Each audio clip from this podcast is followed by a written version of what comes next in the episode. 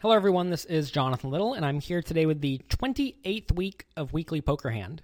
And in this episode, I'm going to be reviewing a hand I played from a $1,500 buy in World Series of Poker event. So I pick up pocket queens in third position, which is always fantastic. Uh, the blinds are 25 25, which is often the case in the first level of World Series of Poker events. Uh, so I make it 75. I think that's a pretty standard default raise. And it folds around uh, out of my 4,500 stack. I guess that is certainly worth mentioning. uh, folds around to a loose aggressive Russian guy in the cutoff who calls, and a tight aggressive kid who I don't necessarily know.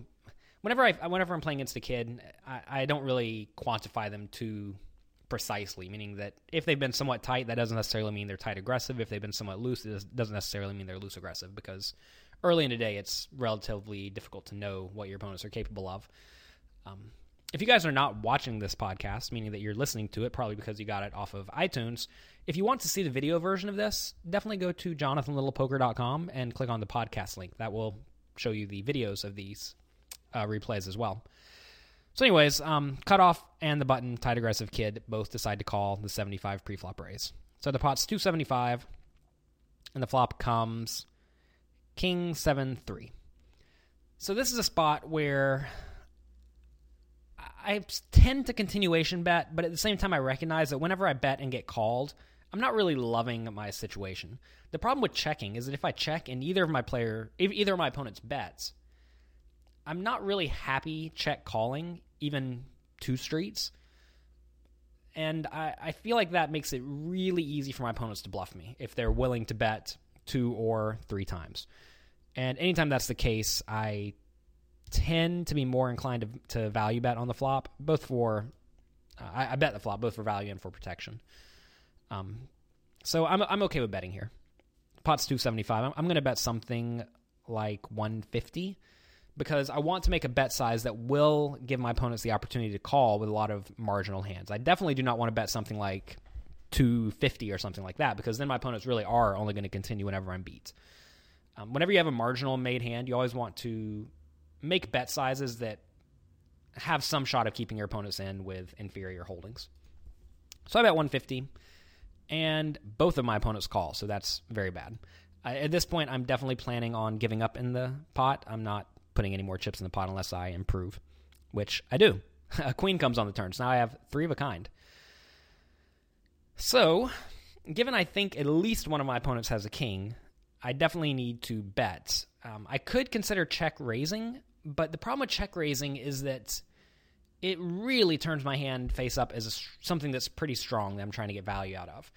And I don't necessarily want to do that. I, I, want to make my hand look as marginal as possible. So I either need to check call, which I don't really love because if I check call the turn and my one of my opponents does have a king, they could very easily check behind on the river and then I would just not win any money, which is obviously not what I'm going for whenever I have a set of queens. So I don't like check raising because I think that gives my opponents a really easy spot to fold on the turn with only a king. And I think if my opponents have better than a king, I stand to get a reasonable amount of action anyways. Like say my, one of my opponents has king 7. He's probably going to raise at some point. So I like to bet 575 or 525 into the 725 pot. This may be a touch large, but if you recognize, we, we actually have a very deep stack. We started with 180 big blinds or so. And a lot of people don't realize how deep stack they actually are early in a World Series of poker event. And it is hard to get 180 big blinds in in a single raised pre-flop pot. So I like to bet 525. This is a humongous bet in terms of big blinds, but it's it doesn't feel that large to my opponents most likely. So the loose aggressive guy folds and the tight aggressive kid calls. When the tight aggressive kid calls my turn bet, I think he almost certainly has a a king or better. I, I don't think he's sticking around with ace seven or ace um, three or eight seven or nine seven.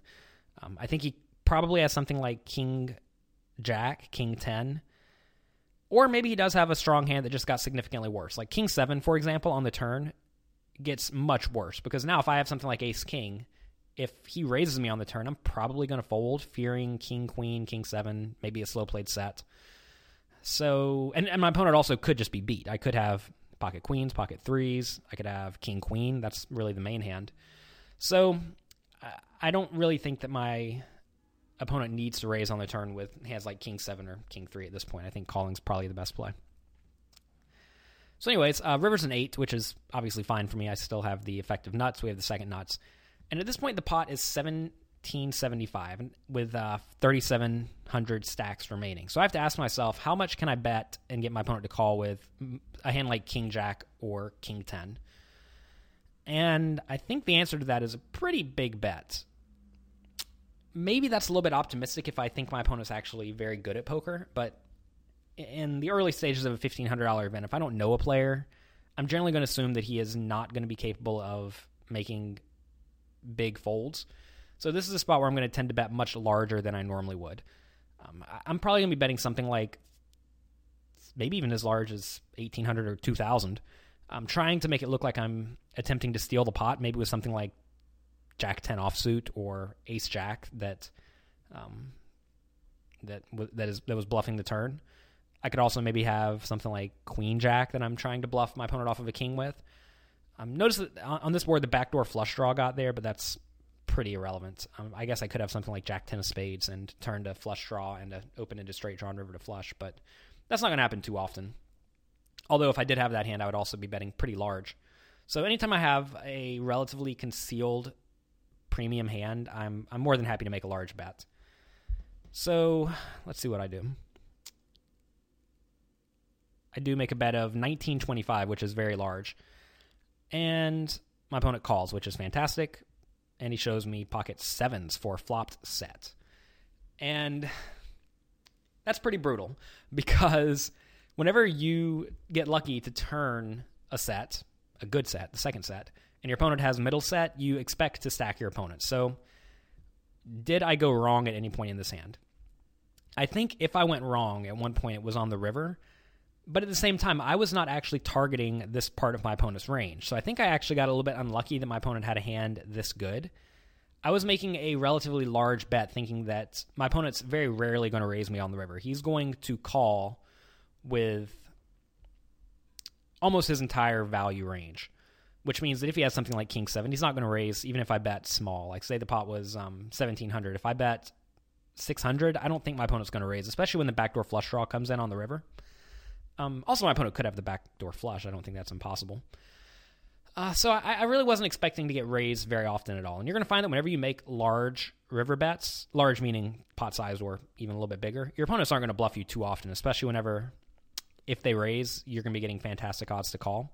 So I think, as nitty as this sounds, if I bet the river and, and got raised, I think I would fold this, assuming my opponent had the flush.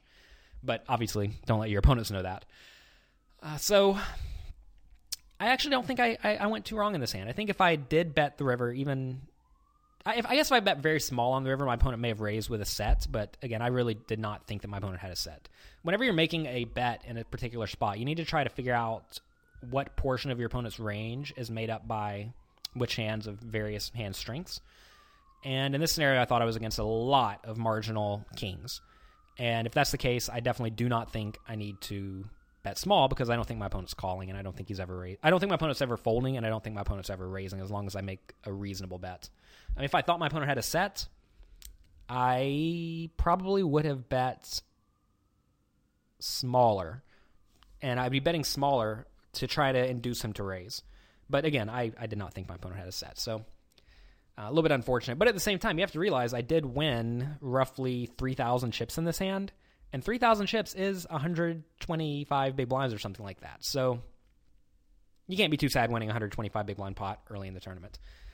Um, if you guys want more content from me, you can go to my website um, and get my audiobooks for free, which is a sweet deal. Um, you just go to jonathanlittlepoker.com slash free and follow the instructions, and you can get them delivered directly to your mobile device pretty quickly. So uh, check that out if you want more content from me.